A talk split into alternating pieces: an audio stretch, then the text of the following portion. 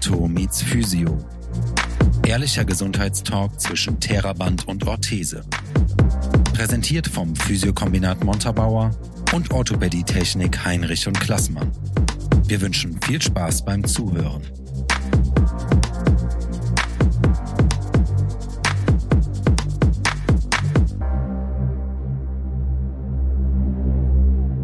Dritten Folge unseres Podcasts geht es um das Thema Hilfsmittelversorgung, die Vor- und die Nachteile.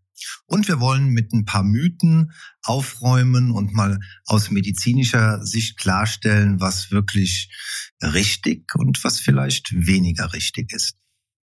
Ja, aber zuerst müssen wir uns mal äh, ein bisschen abgrenzen zum Thema Hilfsmittelversorgung und vom Thema Heilmitteln. Was ist denn da der Unterschied überhaupt? Ja, der Unterschied zwischen ähm, Heil- und Hilfsmitteln ist einmal im Prinzip ähm, unser Bereich Sanitätshaus Orthopädietechnik kümmert sich um die Hilfsmittel. Ähm, wie das Wort schon sagt, ähm, sind das unterstützende äh, Produkte, ähm, Orthesen, Bandagen, Einlagen, äh, Prothesen. Äh, das fällt alles in die Kategorie Hilfsmittel, ähm, wo wir einfach den Mensch äh, unterstützen können in den verschiedenen ähm, Bereichen, bei den verschiedensten Diagnostiken. Heilmittel, ähm, da sind wir dann eher bei der Jette. Genau, also Heilmittel ganz äh, grundsätzlich sind jetzt erstmal Maßnahmen, die von Ärzten oder von Heilpraktikern verschrieben werden und Krankheiten äh, lindern sollen oder heilen sollen. Und das können alle möglichen Maßnahmen aus der Physiotherapie sein, aber auch Ergotherapie oder Logopädie oder Schlucktherapie oder Podologie oder Ernährungstherapie. Ähm, in meinem Fachbereich ist es dann die Physiotherapie und so eine, ein klassisches Heilmittel zum Beispiel ist ein Rezept, wo Krankengymnastik draufsteht. Das ist so ein ganz, ganz klassisches Heilmittel. Und äh, der Punkt, wo wir dann zusammenarbeiten, ist zum Beispiel, äh, bleiben wir mal bei ähm, dem Thema Rückenschmerz, dass ähm, ein Patient zum Beispiel dann mit mir die Physiotherapie beziehungsweise Krankengymnastik hier äh, vor Ort macht und dann Kräftigungsübungen bekommt und äh, Maßnahmen zur Mobilisation, auch Maßnahmen zur Eigenhilfe. Das heißt, was mache ich, wenn, wenn es mir gerade ganz akut weh tut? Ähm, ja, schone ich mich dann oder äh, gehe dann in die Aktivität. Das kann auch zum Beispiel ein Kinesiotape sein oder auch eine Wärmetherapie. Und dann würde ich zum Beispiel an den äh, Flo verweisen im Sinne der Zusammenarbeit und dann vielleicht auch nochmal schauen lassen, ob ein paar Einlagen sinnvoll sein können, äh, die dann ähm, ergänzend bei Rückenschmerzen auch als Hilfsmittel geeignet sind. Also es gibt wahrscheinlich ganz viele Krankheitsbilder, wo diese Synergieeffekte zwischen euren beiden Professionen sehr viel Sinn machen. Was wären so klassische Krankheitsbilder? Du hast schon gesagt, Rückenschmerzen ist ein Thema. Rückenschmerzen ist natürlich ein sehr breit gefächertes äh, Gebiet. Absolut. Äh, was haben wir so für klassische Krankheitsbilder äh, oder Symptome?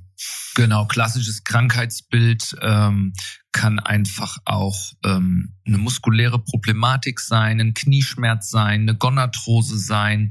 Ähm, die ja oftmals hat man eine Ursache, wo dann die Jette als Physiotherapeutin an der Ursache arbeitet. Ähm, der Patient ähm, hat eine Überweisung, ähm, eine Verordnung vom Arzt, ähm, kommt zur Jette in die Physiotherapie und äh, die behandelt den.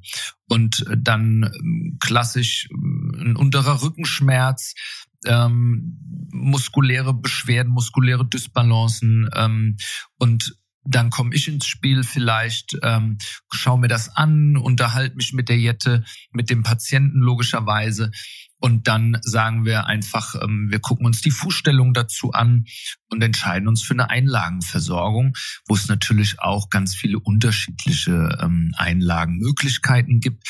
In dem Fall, als Fallbeispiel aufgegriffen, würden wir uns entscheiden zu sagen, okay, die muskuläre Dysbalance ist so hoch, da ist so ein hoher Tonus da. Dadurch haben wir so ein bisschen eine Beckenproblematik, die dann in den unteren Rückenschmerz geht.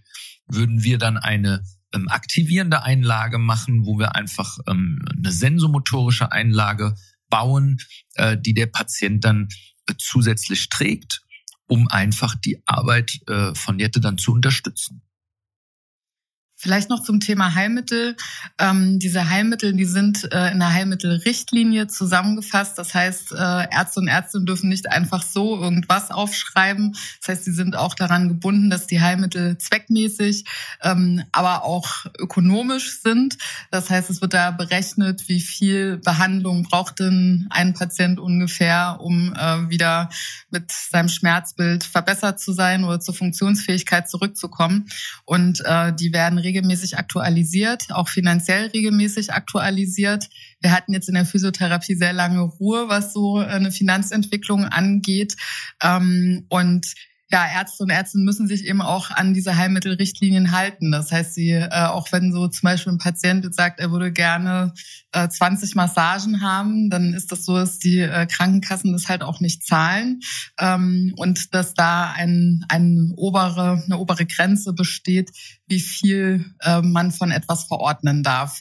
Das heißt, das machen, da sind Ärzte dann auch so ein bisschen gefesselt, kann man sagen. Die können nicht einfach so äh, auf Goodwill hin äh, einem Patienten was Gutes tun, zum Beispiel. Die sind da auch an diese Richtlinien gebunden ähm, und die haben zum Großteil auch eine wissenschaftliche Grundlage. Das heißt, ähm, ne, dass untersucht wurde, dass zum Beispiel eine Lymphdrainage äh, bei einem Armödem effizient ist und dann äh, wird das auch von den Krankenkassen dementsprechend übernommen. Letztendlich ist diese Überweisung vom Arzt dann auch ja so ein, so ein Antriggern der Behandlung. Ne? Absolut. Und äh, wenn nichts mehr verordnet wird, äh, hat der Patient aber jederzeit die Möglichkeit, äh, als Selbstzahler dann noch weiter in den Genuss äh, der sinnvollen Behandlungen zu kommen. Absolut. Also es ist natürlich so, dass äh, die Heilmittelrichtlinien und das, was ähm, ja ich als Physiotherapeutin für effizient halte, manchmal sehr weit auseinander liegen. Ich bin ein ganz großer Fan der Prävention. Das heißt, ich sage Menschen, die sehr viel sitzen tätig sind, dass es absolut Sinn macht, äh, sich alle zwei Wochen mal durchbehandeln zu lassen, wo man das Gefühl hat, hier zwickt's oder da ist eine Engstelle ähm, und parallel dazu die Bewegung über den Alltag zu erhöhen. Und äh, man muss halt ja das Therapieprogramm da sehr breitbasig aufstellen, aber es macht halt nur Sinn äh, im präventiven Ansatz, um da auch einen langfristigen Erfolg zu haben. Ja, bei Hilfsmitteln ist es so, ähm, die ähm, Hilfsmittel haben Zulassungskriterien, ähm, die die Krankenkassen ähm, Abrechnungsfähigkeit ausmacht. Heißt, ähm, jedes Hilfsmittel ähm, hat eine Hilfsmittelnummer. Ähm, somit ist es zugelassen von den Krankenkassen ähm, und kann dort abgerechnet werden. Ähm, die Ärzte können Verordnungen, Rezepte ausstellen, wenn die das als sinnig empfinden für den Patienten, sei es für eine Einlage, eine Kniebandage. Da sind wir natürlich diagnoseabhängig. Ähm, heißt, ähm, es gibt immer eine, ähm, eine Diagnose. Daraus resultierend gibt es Hilfsmittel, die einfach initiiert sind. Ähm, und dann können wir die ähm, anpassen, anmessen und ähm, dem Patienten abgeben und somit dann auch bei den Kassen abrechnen. Da ist es so, dass wir äh, in der Orthopädietechnik bei jeder Krankenkasse gibt's äh, unzählige äh, Hilfsmittelverträge, denen muss man beitreten, damit man am Ende die Patienten auch wirklich versorgen kann. Und da sind wir dann schon an dem Punkt, ähm, dass natürlich die Hilfsmittel ihre absolute Daseinsberechtigung haben und auch total sinnvoll sein können. Hier muss man dazu sagen, immer so viel wie nötig und so viel wie möglich, ja. Wir wollen so wenig wie möglich natürlich versorgen, aber so viel wie nötig am Ende, um wirklich auch einen Benefit zu haben, ja, und eine gute Versorgung zu haben. Und ähm, die da ist es so aufgeteilt, die Patienten haben äh, eine gesetzliche Zuzahlung ähm, zu leisten. Und dann gibt's immer Auswahlmöglichkeiten der Hilfsmittel, weil es auch da gibt's natürlich gute und weniger gute, wo der Patient sich dann äh, entscheiden kann, lege ich on top was drauf, um einfach eine höherwertige Versorgung zu bekommen. Wir wollen ja heute mit ein paar Mythen aufräumen und vielleicht klarstellen oder auch diskutieren. Ähm, wie steht ihr denn zu dem Mythos, dass Bandagen die Muskulatur abschwächen?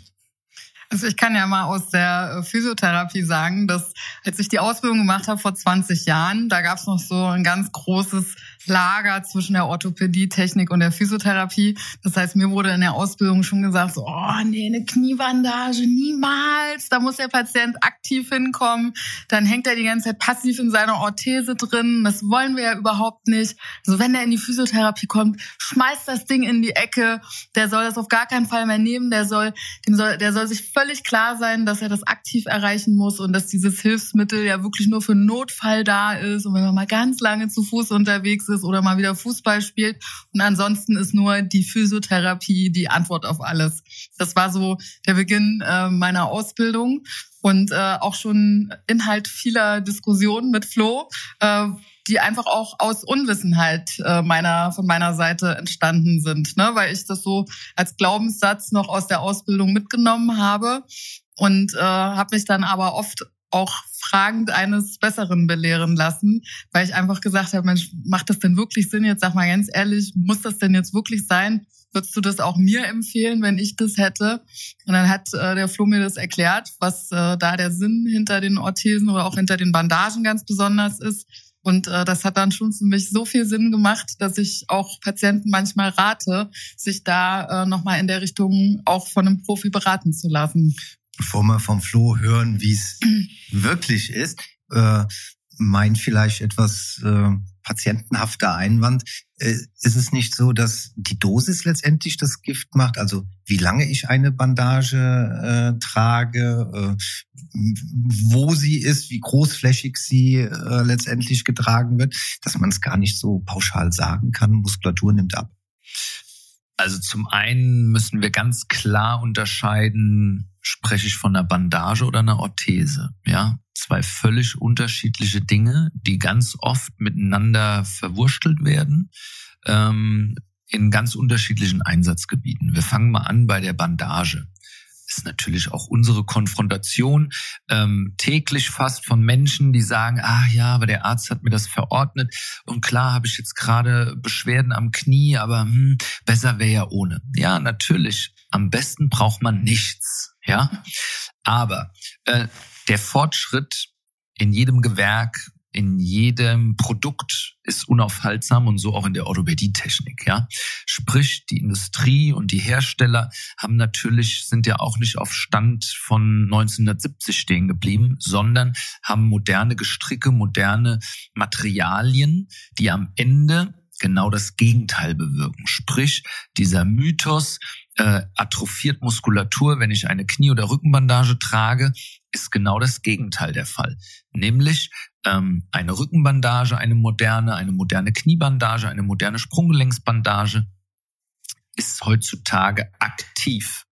Heißt, wir haben 2 und 3D-Gestricke, die ähm, propriozeptiv auf dem oberflächlichen Muskelgewebe wirken und somit letztlich stimulieren. Also genau das Gegenteil tun. Ich spreche Muskelfasern, feine Muskelfasern an und unterstütze und aktiviere. Ja. Jetzt könnte der Patient denken, ja, dann brauche ich ja gar nicht mehr zu trainieren. Der aktiviert mich so sogar im Schlaf, wenn ich die trage. Das ist es dann auch wieder nicht, äh, zumal guter Einwand, nachts auf gar keinen Fall zu tragen, sondern nur in der Aktivität. Ja, ich brauche letztlich, damit das 2 und 3D-Gestrick wirkt, immer ähm, Muskelaktivität. Ja, der Muskel arbeitet und somit arbeitet das Gestrick auf dem Gewebe und somit habe ich eine Stimulation. Das kann man eigentlich sehr gut mit einem Kinesiotape vergleichen. Ja, es gibt ja ein klassisches Leukotape stabilisieren. Da gibt's nichts stabileres als ein klassisches Sprunggelenkstape. Ja, aber ich kann auch ein Kinesiotape machen und da sind wir am Punkt Bandage und Orthese. Ja, Bandage ist quasi vielleicht vergleichbar, so ein bisschen laienhaft gesagt, das Kinesiotape. Und die Orthese, die Knieorthese zum Beispiel, ist das stabilisierende klassische Tape. Genau, die Orthese, die nutzen wir ja in der Physiotherapie auch. Wir haben ja den äh, Graded Activity Ansatz. Das heißt, äh, nach und nach wird die ähm, Belastung, äh, je nachdem wie die Belastbarkeit des Gewebes ist, erhöht. Ähm, das heißt, jedes Gewebe hat ja eine andere Heilungsphase und so ganz klassisch, zum Beispiel bei einer Kreuzbandplastik ist das so, dass die Muskulatur natürlich als erstes wieder am funktionsfähigsten ist und Knorpel, Bänder, und äh, Gelenkkapseln ein bisschen länger brauchen. Und dafür macht natürlich so eine Orthese auch im Training total Sinn. Dann kann ich die Muskulatur schon gut ansprechen und brauche auch nicht denken, dass zu viel ähm, Bewegung und Rotation in die anderen Gewebe kommt, die noch gerade in ihrer Heilungsphase sind. Das heißt, es macht in der Physiotherapie durchaus Sinn, auch mal mit Orthese zu trainieren und dann an einer anderen Zeit, wenn der Fokus woanders liegt, die auch mal abzunehmen. Ne? Aber ähm, ich finde das ganz gut, äh, es in der Physiotherapie auch mal mitzunutzen nutzen, weil der Patient es halt auch im Alltag trägt. Und äh, in den Übungen kriegt er natürlich dann auch mehr Trainingssicherheit. Schauen wir mal auf Mythos 2. Mythos 2 ist, äh, dass nur Massagen bei Rückenschmerzen äh, helfen. Ich glaube, Jette, das sind Aussagen, die hörst du vielleicht nicht täglich, aber doch sehr oft. Also so ganz klassisch ist das natürlich, dass Patienten mit Rückenschmerzen äh, dann in den Raum gehen, die ziehen sich dann schon mal aus und legen sich so hin, ja, und äh, erwarten dann, dass sie jetzt durchgeknetet werden, also ohne Anamnese und ohne irgendeine Aufklärung. Ähm, das ist schon noch die Erwartung und natürlich äh, sind die meisten auch absolut massivst davon überzeugt, dass nur Massagen helfen. Jetzt ähm, sind wir gerade in der Physiotherapie in, einer ganz, in einem ganz großen Umschwung. Das heißt, alles, was wir tun, möchten wir natürlich auch wissenschaftlich belegen.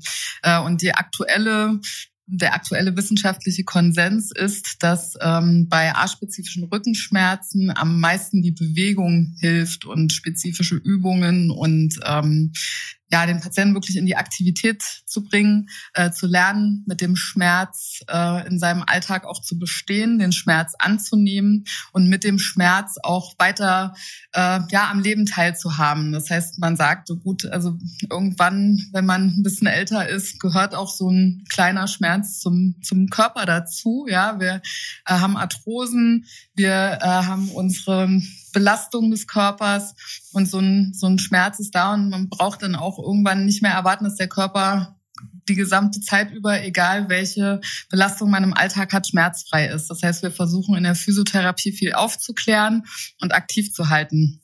Ich muss aber dazu sagen, dass ich auch Rückenschmerzen manchmal massiere, nämlich bei den Menschen, die in ihrem Alltag sehr aktiv sind. Das heißt Sportler. Das heißt, ähm, ja, auch ältere Leute, die schon viel im Garten dann unterwegs sind und ihre, ihr Walking machen, wo ich weiß, da ist schon so viel Aktivität im Alltag da, die brauche ich jetzt nicht noch in der Physiotherapie in der halben Stunde richtig animieren, dass sie was tun. Die tun schon ganz viel. Und äh, denen hilft auch tatsächlich mal eine Massage und mal das Auslockern, die Mehrdurchblutung, die Entspannung, äh, das Sprechen in der Physiotherapie, seine Sorgen, seine Last mal loswerden. Das hat auch ganz, ganz große Effekte. Das heißt, ich würde grundsätzlich sagen, der Mythos ähm, ist bei einigen so, dass das tatsächlich auch einen Mehrwert hat. Äh, ne? Also Massage ist durchaus nicht zu verteufeln. Das machen wir seit Tausenden von Jahren bei Rückenschmerzen. Und äh, ich glaube, eine ganz große, eine ganz große Gefahr in der Physiotherapie ist, sich zu radikalisieren. Ja, das heißt, sich nur noch dem Lager anzuschließen. Oh, die Leitlinie sagt, du musst jetzt ganz viel Sport machen und dich bewegen. Das ist auch nicht ähm, die eine Wahrheit. Es gibt ganz viele Wahrheiten. Es gibt viele Patienten. Den einen, den muss man eher ein bisschen aktivieren und dem halt erklären, wo die Schmerzen herkommen. Bei dem nächsten muss man Angst nehmen. Das ist erstmal nichts Schlimmes, ne? Hast jetzt keinen schweren Bandscheibenvorfall, es ist keine schlimme Grunderkrankung, das ist was Normales. Und der dritte, der muss massiert werden. Und ich glaube, dass alles sein darf und äh, dass man auch als Physiotherapeut äh, ein bisschen seine Menschenkenntnis tunen muss und auch dann mal auch mal sagen muss, hier die Mama mit drei Kindern, die völlig erschöpft ist, der brauche ich jetzt nicht noch hier äh, Lifting-Übungen zeigen. Auch die darf sich vielleicht mal hinlegen und massiert werden und der tue ich mal was Gutes. Also ich glaube, hier ist ganz, ganz wichtig, nicht in die Verteufelung zu gehen. Ähm, und ich als Physio, ich weiß, was die Wissenschaft sagt und ich weiß auch manchmal, warum ich das in diesem Falle nicht so umsetze, weil es halt einfach andere Sachen gerade gibt, die wichtiger sind. Und da sind wir wieder bei dem Thema, dass äh, Patientinnen sehr individuell sind. Ne? Also ja. äh, manche haben auch ein Thema bei einer Massage überhaupt äh, berührt, angefasst äh, zu werden, Richtig. die erstmal auf Distanz gehen. Für andere ist das äh, ja der, die erste Barriere, um Vertrauensvorschuss äh, zu bekommen. Also da kann es in beide Richtungen gehen und ähm, wie du schon sagst, es ist äh, toll, dass du als Therapeutin dann sagst, ja, ich weiß, was die Evidenz äh, sagt, ich weiß aber, was mein Gefühl mir sagt und äh, was meine Erfahrung hergibt. Und so darf es bei jedem Patient anders sein. Ganz genau. Auch wenn ich jetzt kein Physiotherapeut bin, aber was ich mir schon ganz oft bei dir mitgenommen habe, ist ähm, gerade in so einem Fall, ähm, dass ich glaube, dass gerade du ja spürst, wenn du den Patienten auch anfasst, ähm, wie geht's dem gerade? Also du kannst ja schon so ein bisschen reinfühlen, ist der jetzt schmerzgeplagt? Wie ist der im Tonus? Was hat der für eine Spannung? Da hast du mir schon ganz oft äh, hier und da mal was drüber gesagt und erzählt, auch bei Kunden von mir, die dann bei dir in Behandlung waren, ne, dass du regelrecht gespürt hast, was der für einen Tonus hat, ja, so. Und da glaube ich, ist dann das Wichtigste, keine Scheuklappen aufzuhaben äh, und ich muss jetzt das und das und das machen, sondern dann individuell angepasst. Ja, und ich glaube, ähm, man muss ja grundsätzlich sagen, dass diese Evidenzgrundlage, die wird ja hier in Deutschland auch ähm, ja so geschaffen, dass man noch keine äh, Serotonin-Antagonisten gibt, ne, äh, während wir Untersuchungen machen. Das heißt, ein Patient erwartet ja auch etwas, wenn er herkommt, und dann schüttet er ja auch schon Hormone aus, Botenstoffe. Und ähm, um eine richtig harte wissenschaftliche Grundlage zu bilden, muss man natürlich auch diese ganzen erwarteten Effekte mit in die Evidenz mit aufnehmen und auch das Thema Glaubenssätze. Also gerade bei den älteren Menschen erlebe ich, dass die ähm, einen ganz festen Glaubenssatz haben und der ist, dass Massage hilft, dass physikalische Anwendungen helfen. Das heißt, äh, die sind noch so groß geworden mit Stangerbädern und äh, ne, also mit viel Hydrotherapie, ähm, auch mit Korsett mit einer Korsettversorgung. Das ist auch, ne, Frauen haben früher ganz, ganz viel enge Korsetts nach den äh, Schwangerschaften getragen, um den Bauch so ein bisschen wegzubekommen. Und das tragen wir auch 20, 30 Jahre manchmal. So ganz ne, enge Mieder. Ähm, das sehe ich immer noch im Alltag. Und wenn jemand ganz fest davon überzeugt ist, also mir hilft die Massage oder mir hilft äh, die Elektrotherapie oder mir hilft ein Stangerbad oder eben das Korsett, wo ich denke, du lieber Himmel, ja, das hast du ja jetzt schon. aber es ja, hilft der Person. Aber das ne? hilft der Person. Und wer bin ich denn, der sich darüber hinwegsetzt und der dann sagt, ja, das, was du da in deinem Kopf hast, ist ja völliger Bullshit.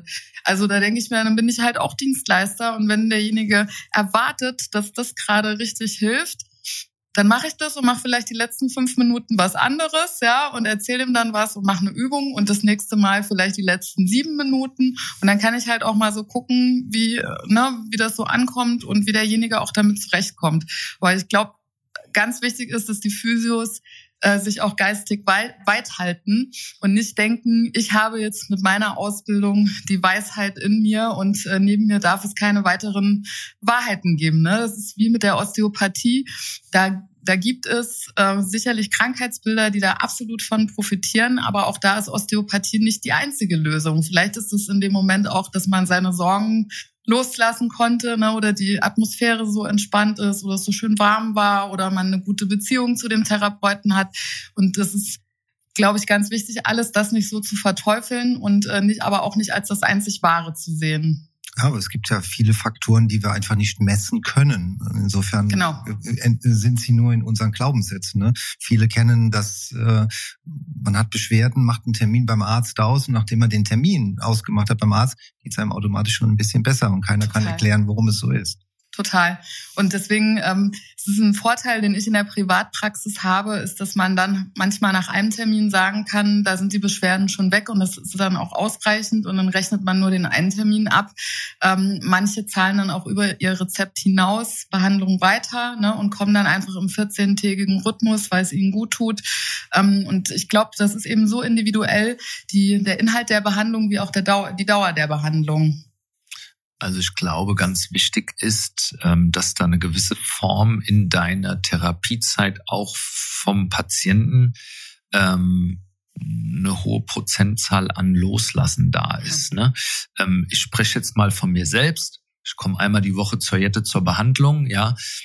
Ich habe so keine Beschwerden. Jette wird's anders sehen, ja, keine Gebrechen. äh, aber ich mache das nur, um mir was Gutes zu tun, ja immer, ich mache sehr viel Sport, ähm, auch auf äh, einem Leistungslevel noch. Und da habe ich so ein paar Baustellen, die einfach nicht größer werden sollen. Und ich merke einfach, wie gut mir das tut, bei der Jette durchbehandelt zu werden. Aber ich merke auch in dieser, in diesen 40 Minuten Stunde, wo ich hier bin, ähm, da ist mein Handy auf lautlos, meistens. Ähm, und ich kann einfach in einem Gespräch abschalten. Klar unterhalten wir uns auch über die Arbeit, aber dann geht es auch öfter um der Jette, ihre Arbeit, um Themen, die wir aktuell haben, aber auch um ganz banale andere Dinge. Und dann merke ich, ganz oft sagt die Jette, lass mal locker, lass mal locker. Und nach einer halben Stunde geht das viel besser als nach den ersten zehn Minuten. Und das habe ich auch eingangs gesagt. Tonus. Ne? Also die Leute haben super viel Spannung im Körper und da hat natürlich der Alltag auch was mit zu tun. Schauen wir auf Mythos 3. Einlagen sind für die Füße, Einlagen bringen nichts. Da geht natürlich meine Frage direkt an dich, Flo, als Fachmann. Ja, was soll ich dazu sagen? Ähm, Einlagen bringen super viel. Ja, ähm, so ein klassischer blöder Satz, wenn das Fundament vom Haus schief ist, kann das Dach nicht gerade sein. Das ist bei uns nichts anderes. Und ähm, wir haben so viele unterschiedliche Formen von Einlagenversorgung. Ähm, wenn wir da mal anfangen, klassisch, ähm, ist das immer eine Unterstützung. Und ähm, in der Beratung sage ich häufig den Satz, wir haben eine Entlastung in der Belastung. Ähm, ein Fallbeispiel, ähm, Patient, Kunde kommt zu uns, hat einen Fersensporn. Ja, und da kann so viel Unterschiedliches helfen. Da kann eine Stoßwellentherapie helfen, da kann eine Akupunktur helfen. Manche haben drei, vier Therapiemöglichkeiten ausprobiert und nichts führt zum Erfolg. Und dann kommen die Leute vom Facharzt, vom Orthopäden mit einem Rezept für Einlagen. So, und dann machen wir eine klassisch orthopädisch gebaute Einlage mit einer Fersenspornaussparung, um den Patienten in der Belastung zu entlasten leuchtet eigentlich ein, dass das total sinnvoll ist, ja. Und es bringt auch was. Dann habe ich Menschen, die ähm, ein äh, Hallux haben, die eine Fehlstellung im Großzehengrundgelenk haben und einfach super Beschwerden beim Abrollen haben. Denen kann ich eine orthopädische Einlage mit einer Rigidusfeder bauen. Ich nehme Bewegung aus dem Gelenk, um es zu entlasten, um einfach Ruhe reinzubekommen. Und dann habe ich den komplexen Patienten, der ein HWS-Problem hat, ja, der vielleicht sogar eine Kiefergelenksproblematik hat, der Migräne hat. Das ist so komplex. Da wäre man nicht gut beraten, sich nicht die Füße anzuschauen, sich nicht den Muskeltonus anzuschauen, weil doch am Ende des Tages der Körper so krass ist und so viel ineinander greift und Zusammenhänge da sind. Und die gehen in der Fußsensorik los. Genau, ich äh, schicke dem Flo auch immer mal ein paar äh, Menschen, wo ich denke, du lieber Himmel, da musst du mal drüber schauen, irgendwie komme ich da nicht weiter. Ähm, und da sehe ich schon auch, irgendwie stimmt da am Tonus was nicht. Und wenn wir uns dann mal Abdrücke anschauen, dann äh, fällt mir das so richtig wie Schuppen von den Augen. Und ich denke so, ach, äh, ich glaube, genau da äh, braucht man auch noch ein bisschen Unterstützung im Fuß. Und dann ist es so, dass die Patienten dann zurückmelden, ähm, dass das die ersten Tage so ein bisschen schmerzhaft ist und die sich da erstmal umgewöhnen müssen. Und dass sie dann aber so nach drei bis vier Wochen sagen, äh, das ist super und ich hole mir dann noch gleich ein zweites Paar, weil ich keine Lust habe, die Einlagen immer in den Schuhen zu wechseln. So ein bisschen Werbung in eigener Sache, was unseren Betrieb Heinrich und Klassmann ausmacht.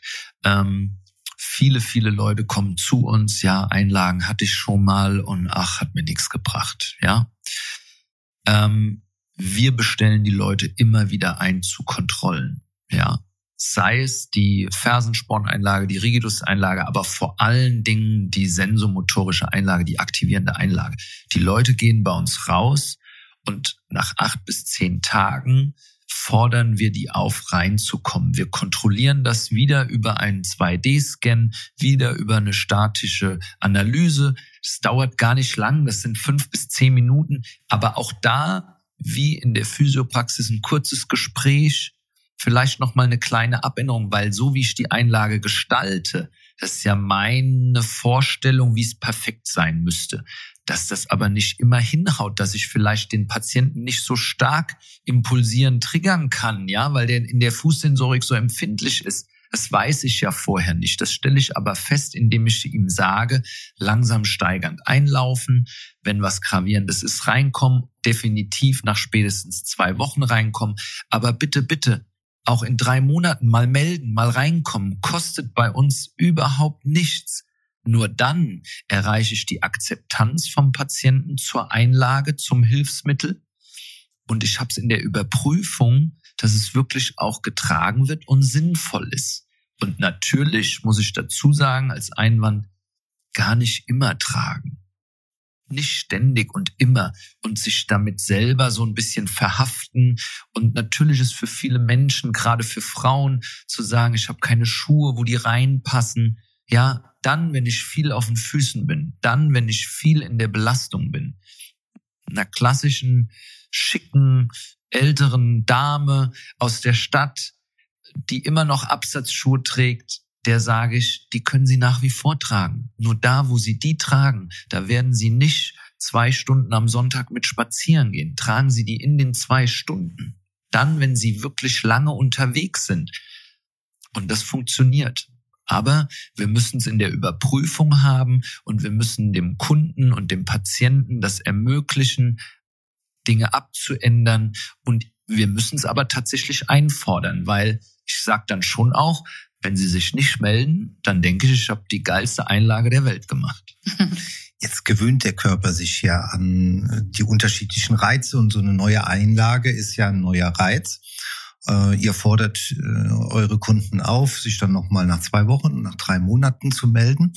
Ähm, gibt es so ein grobes Zeitfenster, dass man sagt, nach einem Jahr oder zwei, wenn ich die Einlage die Hälfte vom Tag getragen habe, dass dann der Effekt deutlich messbar weniger wird, wo man auf alle Fälle wieder zu euch kommen sollte und dann eine neue Einlage anpasst?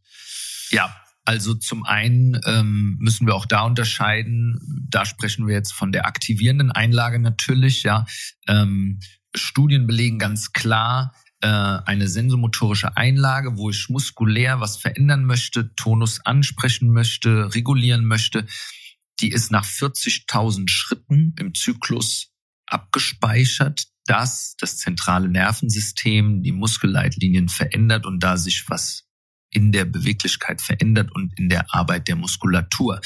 Ähm, allerdings stehe ich, wenn ich jetzt persönlich mit knapp 80 Kilo den ganzen Tag oder regelmäßig darauf rumlaufe, wir haben ja Materialien, Weichpolstermaterialien in verschiedensten Zusammensetzungen und irgendwann ist der Ermüdungsfaktor erreicht von so einem Material. Heißt, der Aufstellfaktor ist nicht mehr so gegeben. Ein Stück weit härtet die etwas aus und dann ver verringert sich irgendwann dieser Effekt. Und das hängt so ein bisschen davon ab, wie oft trägt man die. Aber spätestens nach einem halben Jahr sollte man da reinkommen und schauen. Und äh, es gibt auch einen Grund, warum tatsächlich auch die Krankenkassen äh, sagen, man hat Recht auf zwei Paar Einlagen. Ähm, bei manchen ist es nicht mehr äh, die Regel, das wurde auch weniger, aber so die Erstausstattung, ja, weil die natürlich schon wissen in so einem Kalenderjahr, wenn man die regelmäßig nutzt, dass das dann irgendwann erneuert werden muss. Mythos Nummer vier. Der Physio oder die Physiotherapeutin, die kriegt meine Schmerzen schon hin. Ja, das ist auch ein Thema, wo der Flo und ich uns ganz oft drüber unterhalten, nämlich, äh, dass Patienten und Patientinnen ganz oft mit einer Erwartungshaltung ja kommen äh, und so ein Abgeben der eigenen Verantwortung. Ne? Da reden wir ganz, ganz oft drüber, weil wir das in unserem Arbeitsalltag so stark merken, dass jemand quasi kommt und sagt, hier, das ist mein Problem, krieg's wieder hin, du. Ne? Und dann ich erkläre dir natürlich alles. Meine Aufgabe ist, finde ich, denjenigen zu begleiten auf äh, dem Weg Richtung der besseren Funktionalität im Alltag. Und was halt viele von Patienten und Patientinnen so ein bisschen gerne abgeben, ist eben die Verantwortung. Ne? Das heißt, äh, wenn jetzt jemand Knieschmerzen oder Rückenschmerzen hat, ist das Thema Gewichtsreduktion, äh, die 10.000 Schritte zu gehen, die Haltung am Arbeitsplatz mal zu ändern und die Beweglichkeit über den Alltag, also Bewegung und auch Beweglichkeit über den Alltag zu erhöhen, halt ein ganz, ganz wichtiges Thema, was viel, viel größer ist als meine halbe Stunde, die ich mit äh, denjenigen habe. Und die Therapie, die funktioniert auch nur, wenn alle Patienten und Patienten dann mitmachen. Und mitmachen heißt eben nicht nur einmal pro Woche 30 Minuten, sondern das Leben aktiv in die Hand zu nehmen. Und das startet beim Morgens Aufstehen mit der Einstellung, mit der man in den Tag startet, mit der Ernährung. Was äh, konsumiere ich? Äh, wie konsumiere ich die Medien? Wie stelle ich mich grundsätzlich auch dem Leben entgegen? Dass man eben weiß, ich bin selbst der Chef von meinem Leben und ich kann halt die Verantwortung dafür nicht abgeben. Und ich als Physiotherapeutin, ich kann alles tun, um die Muskulatur äh, geschmeidig äh, hinzubekommen, zu durchbluten, äh, Bänder zu friktionieren, Gelenke in gute Stellungen zu bringen, ähm, eine entlastende Position. Aber äh, der wirkliche Kern, der passiert in der ganzen anderen Zeit. Und das ist ich kann Patienten das erklären, aber ich merke im Alltag, dass da so ein bisschen die Motivation und auch vielleicht ähm, der, der Zwang, das zu tun, fehlt. Also ich denke immer, wenn es dir nicht so richtig ganz schlecht geht, dann fängst du damit vermutlich auch nicht an. Also ich merke, dass Leute immer erst so ihr Leben so ein bisschen switchen, wenn sie an einem Punkt sind, wo sie merken, es geht wirklich nicht mehr weiter. Ja, sie halten auch äh, Rückenschmerzen zum Beispiel ganz, ganz lange aus und dann gibt's äh, hören sie nicht und hören sie nicht und hören sie nicht und hören sie nicht und sitzen weiter zwölf Stunden am Tag und legen sich dann abends vor den Fernseher. Ähm, und dann ist es irgendwann so schlecht, dass sie dann eben anfangen, die Alltagstipps umzusetzen und dann merken sie, dass das tatsächlich hilft. Ne? Also sich mehr zu bewegen den ganzen Tag über ist quasi der Schlüssel zu den meisten Schmerzen. Aber das kann ich halt leider nicht machen. Ich kann ja nicht morgens anrufen und sagen, stehst du mal auf und gehst erst mal acht Kilometer, bitte. Ne? Und das ist halt, äh, glaube ich, ein Problem, die Erwartung und auch die Bereitschaft, selbst etwas einzubringen und reinzuwerfen in die Waagschale. Dazu würde ich gern was sagen. Da fällt mir ähm, ad hoc was zu ein. Ähm ein guter Freund von mir war auch schon hier zur Behandlung, ähm, ist ein klassisches Beispiel, wie Patienten von dir, Kunden von uns sind.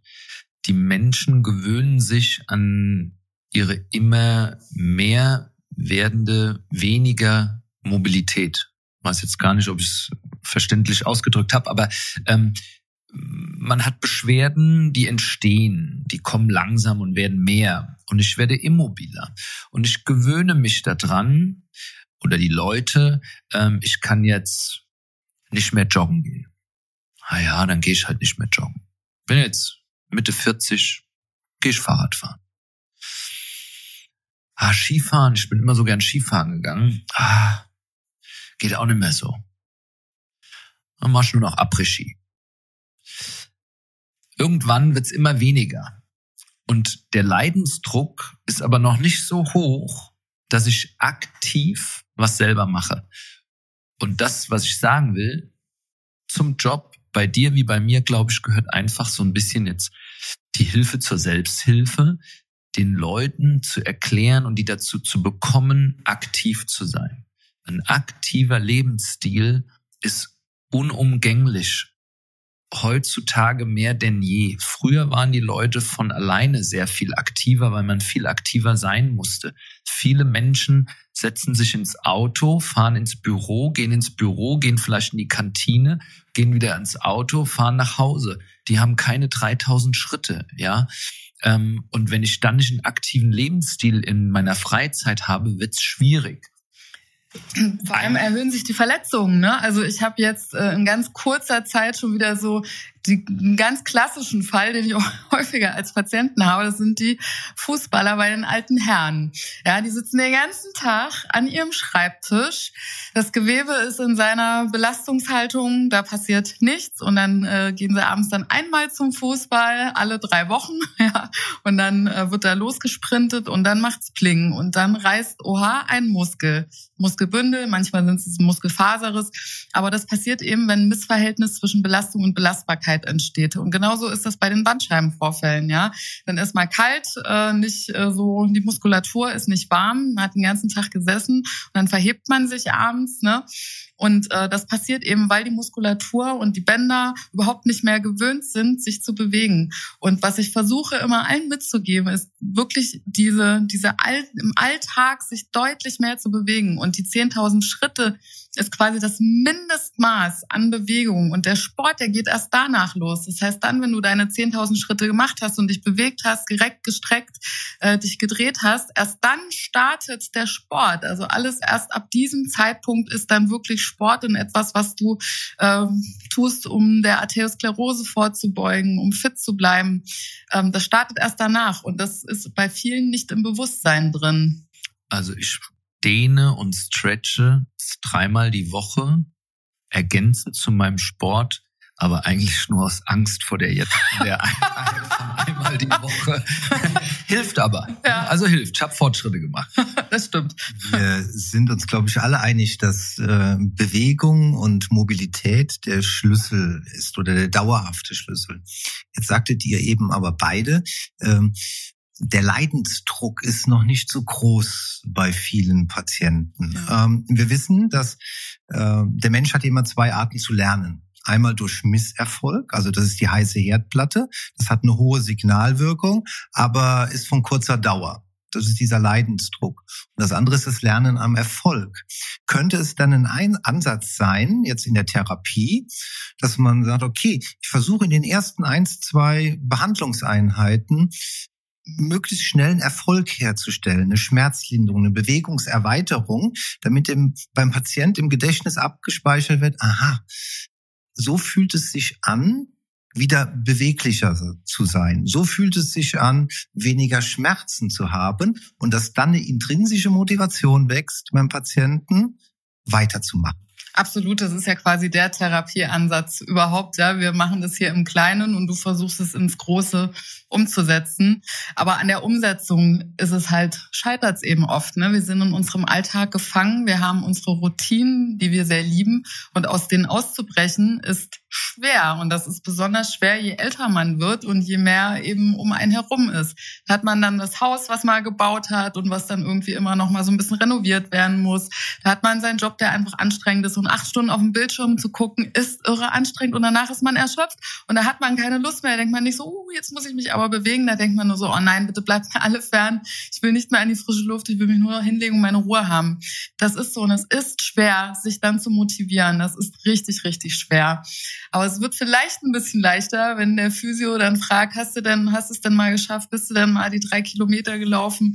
Äh, weil es halt jemanden interessiert. Ähm, und der einen nicht verurteilt, wenn es nicht läuft, weil ich bin ja auch nur ein Mensch. Ich schaffe das auch manchmal nicht. Während ich hier renoviert habe, habe ich auch überhaupt gar keinen Sport gemacht. Und auch jetzt sage ich immer, meine Arbeit geht auch vor meinem Sport, auch immer noch. Ne? Das heißt, wenn ich abends hier therapiere, mache ich auch keinen Sport mehr. Und äh, man muss es halt versuchen, aber ich bin auch nur ein Mensch und verurteile auch keinen, der das halt nicht schafft. Aber ich merke zum Beispiel in den Gruppen, äh, die ich hier halte, da blühen die Leute richtig auf. Also wenn die einmal pro Woche sich bewegen, dann kriegen die so viel Motivation und die sagen dann echt ganz oft, das ist der Gamechanger schlechthin, weil sie einmal sich wieder spüren und äh, das Gefühl haben, dass sie wieder selbstbefähigt auch ihre Krankheit und ihre, ihr Leid wieder in die Hand nehmen können. Vielleicht könnte es auch ein Tipp sein, äh, zu sagen, äh, ja, probier es erstmal in der Gruppe aus total, also das ist ein guter Weg, um äh, so langsam zum Sport zurückzukehren, ne? so ein Return to Sports Programm. Äh, ich habe so eine Gruppe zum Beispiel, die heißt From Zero to Hero. Das heißt, wenn man ganz bei Null anfängt, äh, so ganz, ganz langsam äh, in Richtung vom zum Sport zu kommen. Was ja total motiviert, einfach miteinander und mit Gleichgesinnten. Ne? Es gibt ja nichts äh, Schlimmeres äh, als jemand, der er unfit ist und Dinge machen muss mit jemandem, der da total gut drin ist, ja. Und drei, vier, fünf, sechs Leute zu haben, die auf einem ähnlichen Level sind, die sich halt gegenseitig motivieren dadurch, dass sie das machen. Und dann sehe ich bei dem einen vielleicht einen schnelleren Fortschritt und gibt dann noch mal so ein bisschen extra Gas. Ne? Also ich glaube, dass das ein super Erfolgskonzept ist. Absolut. Und die äh, Patienten dürfen sich halt auch nicht schämen deswegen, ja, dass man so ein bisschen unsportlicher ist. Das ist halt, das darf halt auch mal sein. Wichtig ist, dass man halt irgendwann anfängt. Aber Selbstbefähigung, ne? Selbst, du bist selbst der Mann oder die Frau, ja, du bist selbst Chef von deinem Leben. Und wenn du möchtest, dass du vorankommst, dann gib die Verantwortung bitte nicht ab an andere, sondern nimm das an dich, informiere dich, ja, hol dir mal auch eine zweite Meinung äh, zu deinem Krankheitsthema, stell die Ernährung um, ja, äh, red mit Freunden drüber, nimm auch mal Tiefs an, das darf auch mal sein, nimm mal Phasen an, wo es schlechter läuft und freu dich an den Phasen, wo es gut läuft. Wir wissen jetzt, dass äh, Bandagen definitiv nicht die Muskulatur abschwächen, dass äh, Massagen nicht das Allheilmittel sind bei Rückenschmerzen, aber einen wesentlichen Bestandteil zur Heilung beitragen können, dass Einlagen sinnvoll gefertigt, sinnvoll angewendet Erfolg bringen.